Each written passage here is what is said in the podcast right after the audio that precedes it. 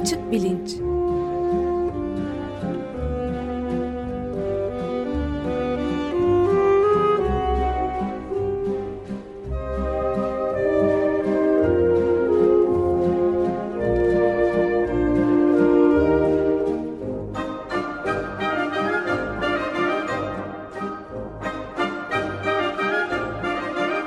Güven Güzeldere ile bilim ve felsefe sohbetleri.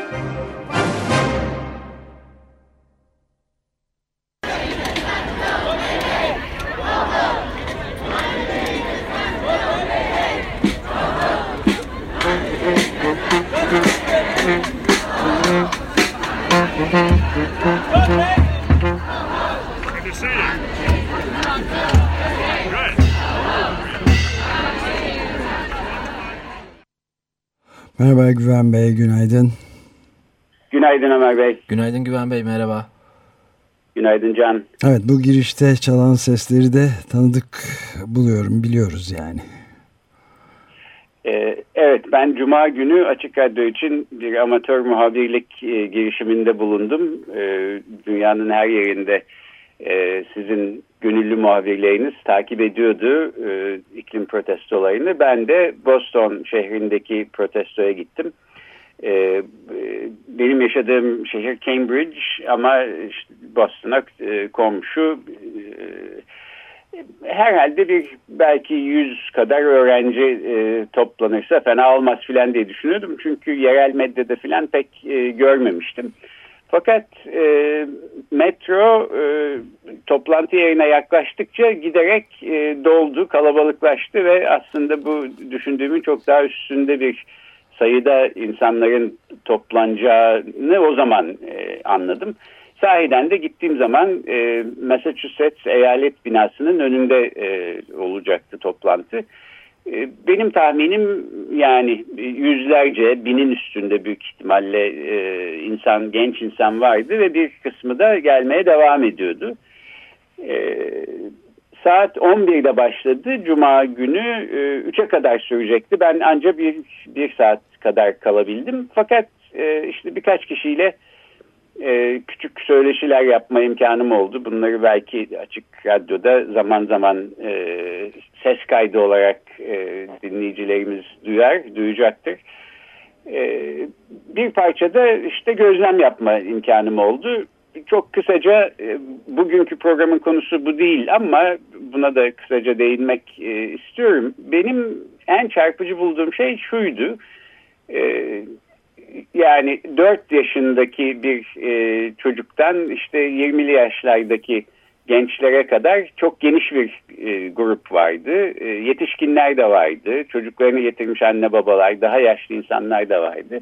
Fakat e, bu grubun e, motoru olan e, ekip belli ki işte böyle 12-16 yaş arası ortaokul, lise, lise öğrencileriydi. E, benim yaşımdaki insanların e, işte böyle hani taş devrinden kalma dinozorlar gibi filan e, kaldığını söylememe gerek yok. Fakat benim asıl ilgimi çeken şu oldu. Üniversite öğrencisi çeşitli sivil toplum kuruluşlarına mensup bir takım genç insanlar da vardı 19-20 yaşlarında. Onlarla da konuştum. Onlar da aslında çok yaşlı kalıyorlardı bu grubun içinde. Yani bu işte 12-16 yaş grubu onları işte siz kendi fırsatınızı değerlendiremediniz, bu işi beceremediniz, çekilin kenara e, şeklinde neredeyse bir e, tutumla e, böyle biraz marjinalize etmiş gibiydi.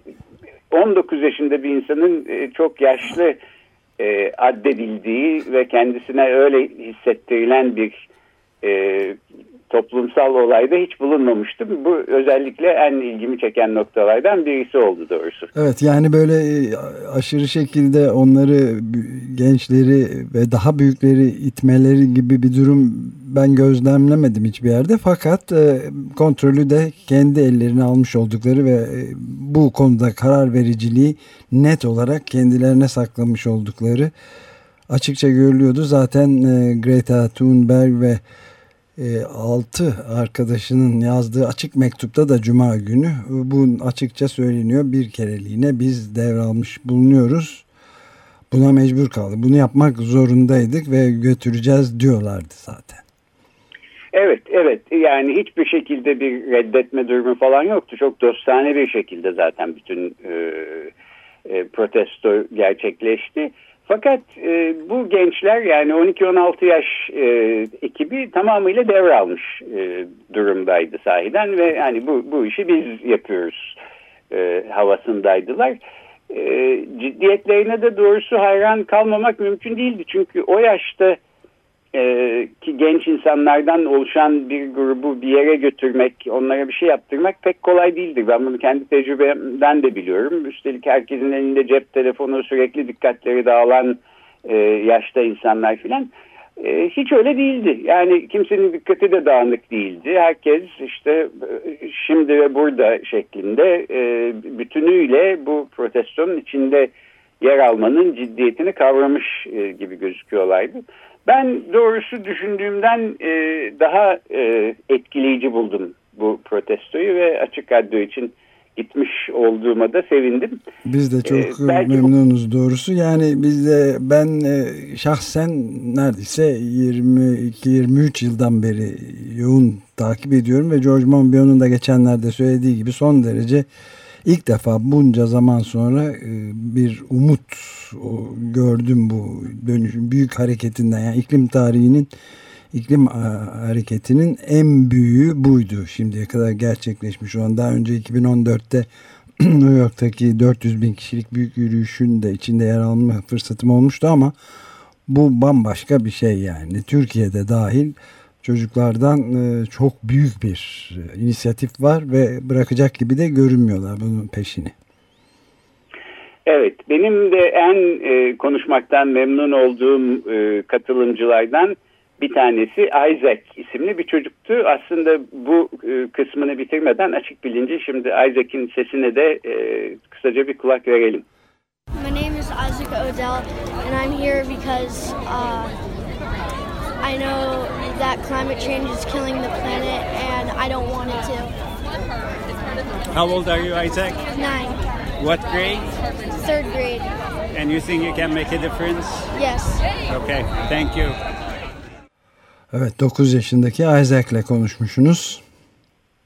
Evet ilkokul 3. sınıfa gidiyormuş. Ee, iklim değişikliği dünyamızı öldürüyor. Ben buna karşı çıkmak istiyorum dedi. Ee, bir fark yaratabileceğine inanıyor musun diye sordum ben de. Evet inandığını söyledi. Ee, annesiyle beraber gelmiş. Annesi de oradaydı. Ee, bir de poster hazırlamış. Dünya e, bir dünya resmi fakat üçe bölünmüş, parçalanmış bir dünya. Üstünde büyük harflerle sizin planınız bu mu diye soruyor Isaac. Ee, ama annesinin yanında durmak istemiyormuş. Annesiyle de sonra biraz konuştu. Kendi başına duruyordu ve e, pankartını tutuyordu.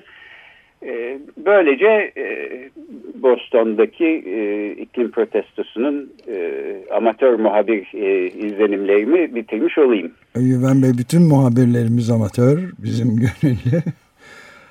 torun, torba, arkadaş, dost, kardeş ne varsa bize bu konuda e, yardımcı oluyor. Çok teşekkür ederiz valla. Amerika Birleşik Devletleri'nden de fazla bir yayınımız yoktu sayenizde. Onu da tamamladık. Çünkü 5 kıtada Antarktika'da dahil yani gözlem istasyonunun önünde de eylem yapıldı. Bu gerçekten tarihi bir şey. 1 milyonu, 1,5 milyonu epeyce aşmış olan ve çok yüksek coşkulu bir katılımın göze çarptı. Afrika'dan her taraftan yani İtalya'dakiler filan da anlatılır gibi değil yani milyon kişiden bahsediliyor İtalya'da Fransa'da da 300 bin kişinin üzerinde filan Almanya'da da bayağı büyüktü yani.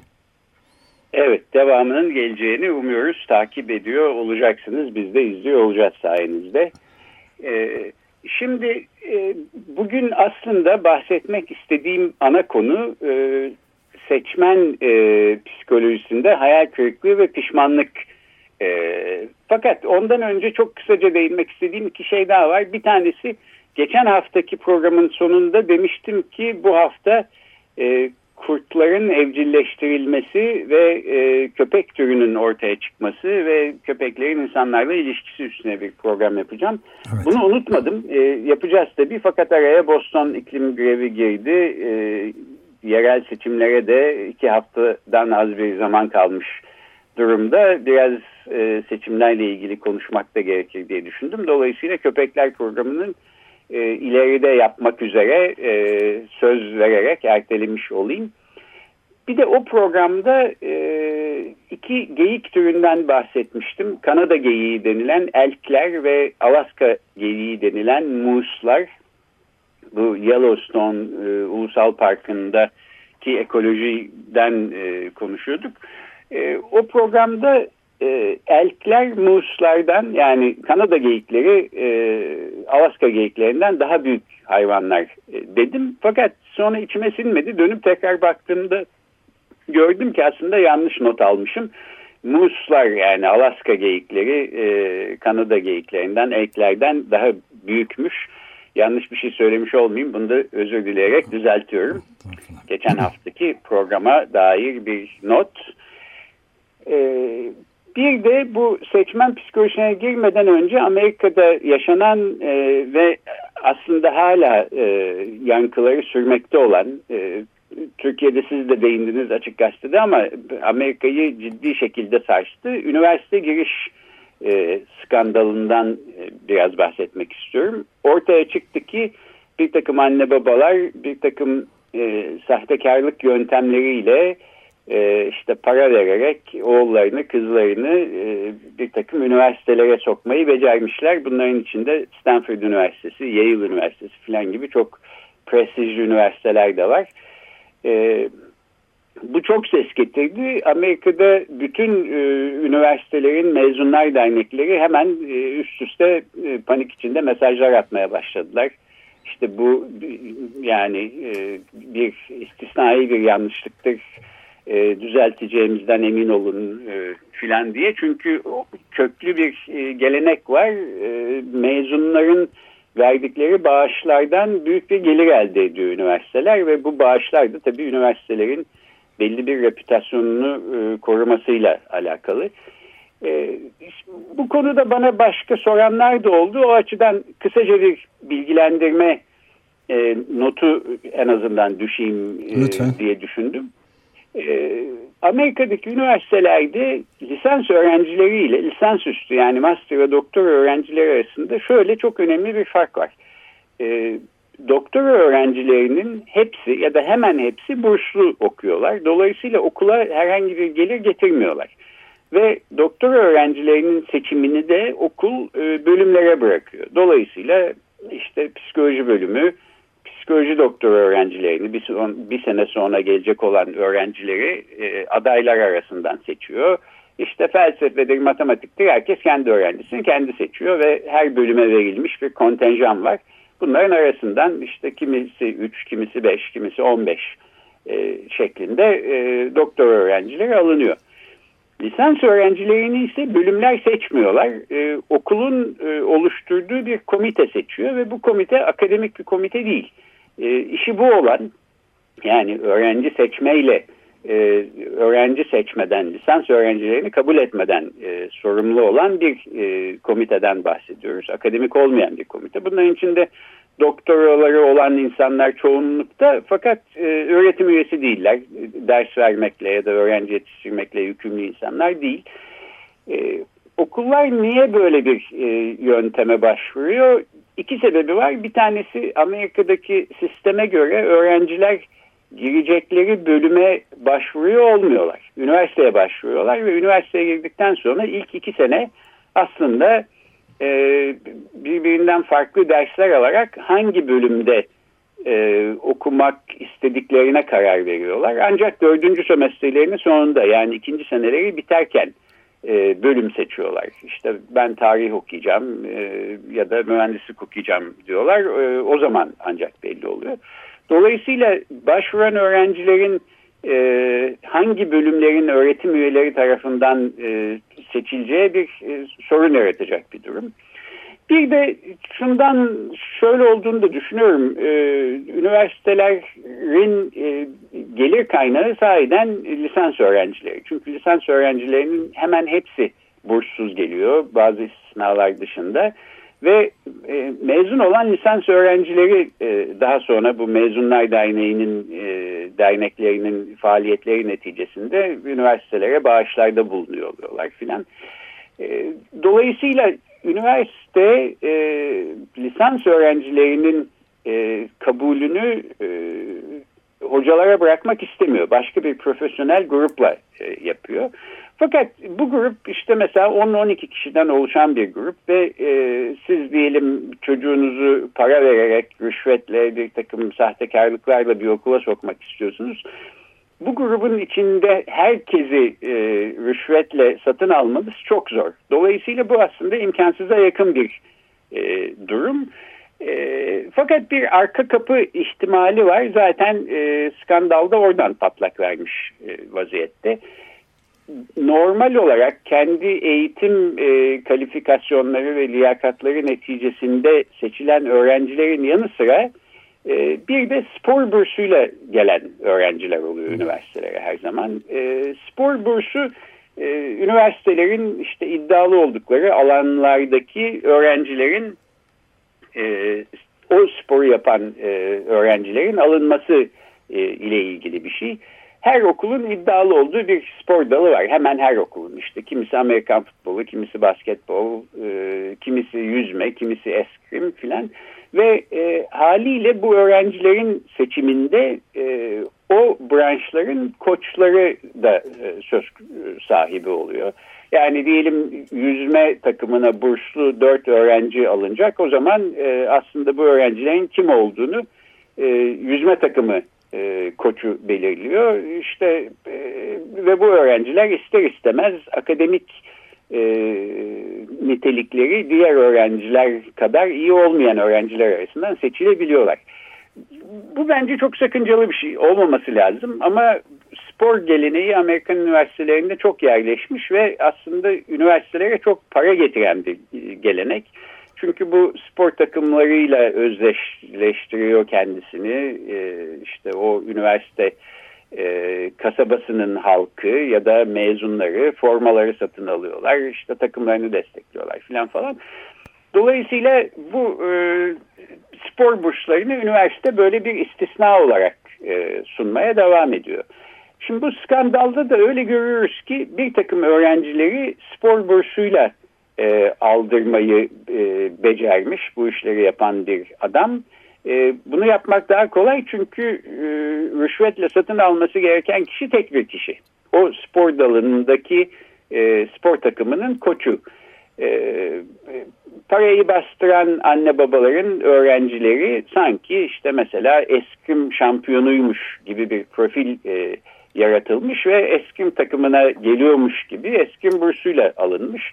E, dolayısıyla akademik e, niteliklerine bakılmak zorunda da kalmamış. Fakat e, sonradan ortaya çıkıyor ki böyle spor burslarıyla alınan çocukların bir kısmının bu sporla falan alakaları yok. Ya da öyle şampiyonlukları falan yok. Bunlar hepsi işte sonradan üretilmiş sahte haber niteliğinde şeyler e, üniversiteleri çalkalayan bu oldu. İşte bu spor ko koçlarının işlerine son verildi. E, üniversiteler yemin billah bir daha böyle bir şeyin olmayacağına emin olun filan diye mesaj üstüne mesaj atıyorlar. Peki ben bu ee, noktada ufacık bir şey sorayım. E, bu yanlışlarını, bu yaptıkları bu işi nasıl izah ediyorlar? Ee, yanlışlıkla rüşvet almışız mı diyorlar yani? Nasıl bir e, izah Hayır, tarzı e, bulunabilir? Şöyle diyorlar yani bir takım e, işte kötü niyetli kişiler bu spor koçları filan rüşvet alıp böyle bizim haberimiz olmadan bir hmm. e, sahtekarlık yapmışlar. E, bir takım öğrencileri hak etmeyen öğrencileri bu burslu e, kontenjanından okula sokmuşlar.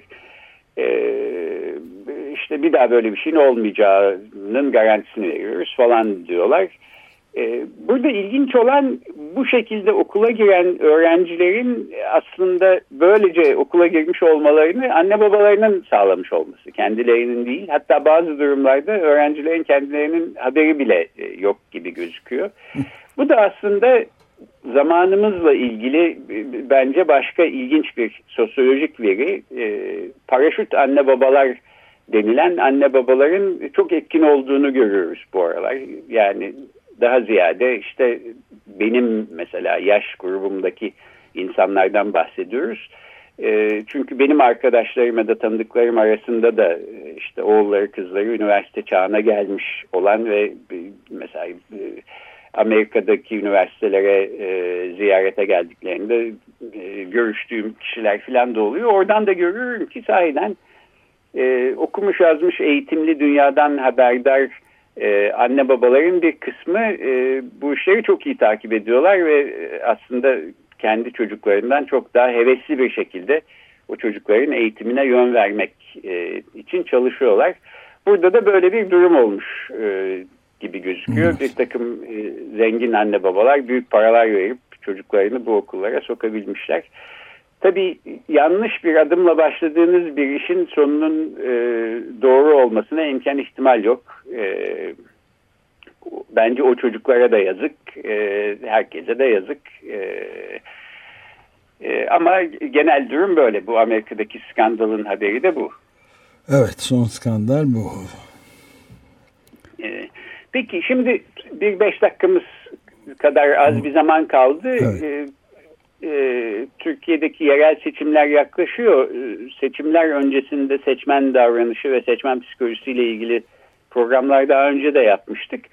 Bu sefer de e, işte son bu birkaç dakikada biraz bahsetmek istiyorum ve önümüzdeki iki haftada aslında devam ediyor olacağız. Gelecek hafta siyaset bilimci Profesör Hakan Yılmaz Türkiye'deki siyasi değerler üzerine yaptıkları bir araştırmadan bahsedecek e, bir aksilik olmazsa seçimin ardından da bir değerlendirme daha yapacağız. Benim e, sosyal medyadan özellikle görebildiğim kadarıyla e, genel bir mutsuzluk ve hevessizlik hakim e, bu seçimlere. E, daha önceki e, seçimlerle kıyasladığım zaman bu e, yani son beş senedir sürekli e, bir seçim atmosferinde olmanın yarattığı bir bıkkınlık da kısmen olabilir. Ee, öte yandan yani son iki seçimi düşünelim. Ee, işte başkanlık seçimi, daha öncesinde referandum. Bunlar e, çok daha önemli seçimler gibi gözüküyordu. Sonuçta burada belediye başkanlarını seçiyor olacağız. Ee, ama bu seçimlerin böyle biraz yükte hafif fakat pahada ağır olma ihtimalleri var. Ee, iktidar da aslında bunun farkında ve o yüzden e, çok e, yükleniyor. Fakat genel olarak e, seçmenlerde bir e, hayal kırıklığı ve mutsuzluk e, da görüyorum ben e, bir yandan. E, siyaset psikolojisi literatürüne biraz baktım. E, hayal kırıklığı ve pişmanlık duygularının e, bu alanda en çok çalışılan e, duygular olduğunu gördüm. Bazen bunlar negatif duygular diye de geçiyor e, karar verdirici duygular da deniliyor bunlara. E, duygu literatüründe altı temel duygu olduğu söylenir. E, insanlarda ve insan olmayan hayvanlarda da ortak olan en temel duygular e, kızgınlık, tiksinti, korku, mutluluk, e, üzüntü ve sürpriz diye geçiyor ben bu kategorizasyona doğrusu pek katılmıyorum ama en azından hayal kırıklığı ve pişmanlık gibi duyguların daha bilişsel duygular olduğunu e, düşünüyorum. Yani bir durum değerlendirmesi yaptıktan sonra ancak e, ortaya çıkan duygular hayal kırıklığı ve pişmanlık. Aralarındaki önemli fark da şu hayal kırıklığı daha ziyade dışa dönük, dışa yönelik başkalarıyla ilgili beklentilerimizin e, ortaya çıkmaması, karşılanmaması e, sonucunda e, tezahür eden bir duygu. Pişmanlık ise daha içe yönelik, kendimizle ilgili yaptığımız ya da yapmadığımız ya da yapamadığımız e, bir durumla ilgili bir duygu.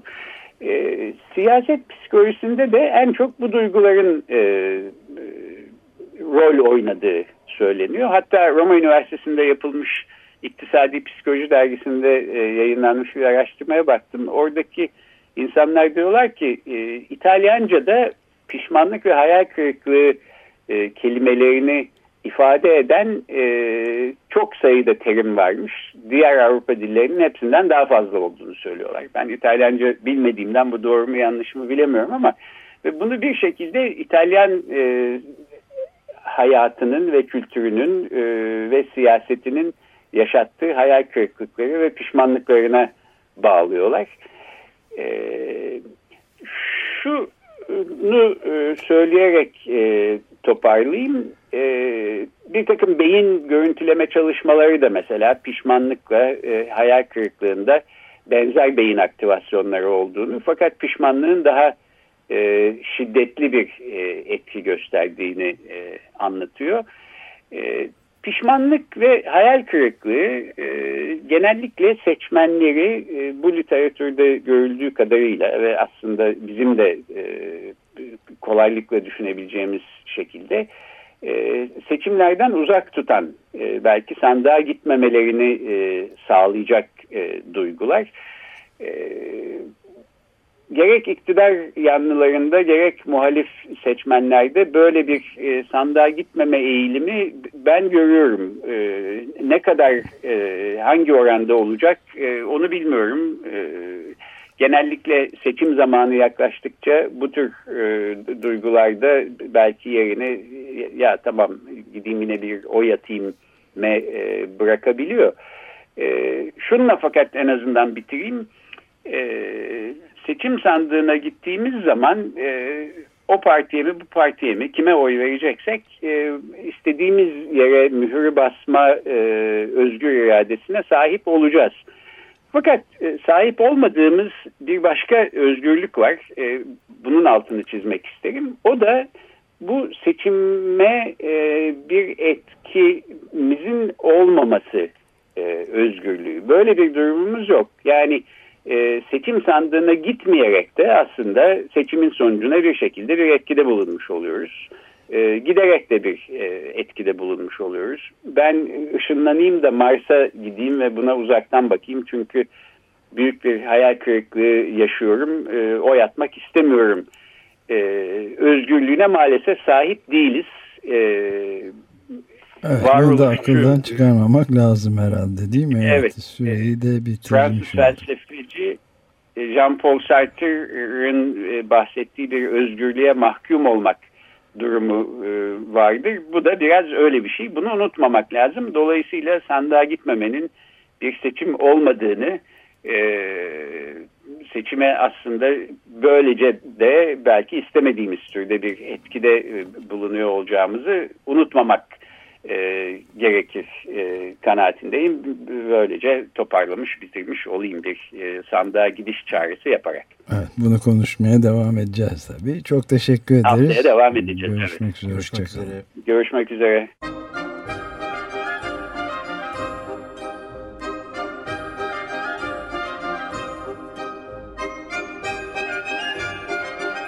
Açık Bilinç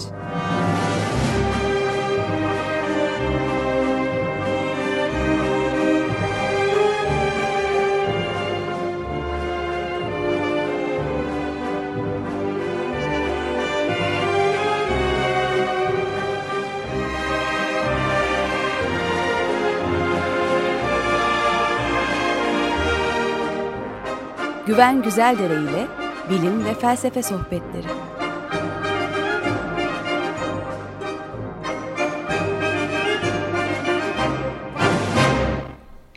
Açık Radyo program destekçisi olun. Bir veya daha fazla programa destek olmak için 212 alan koduyla 343 41 41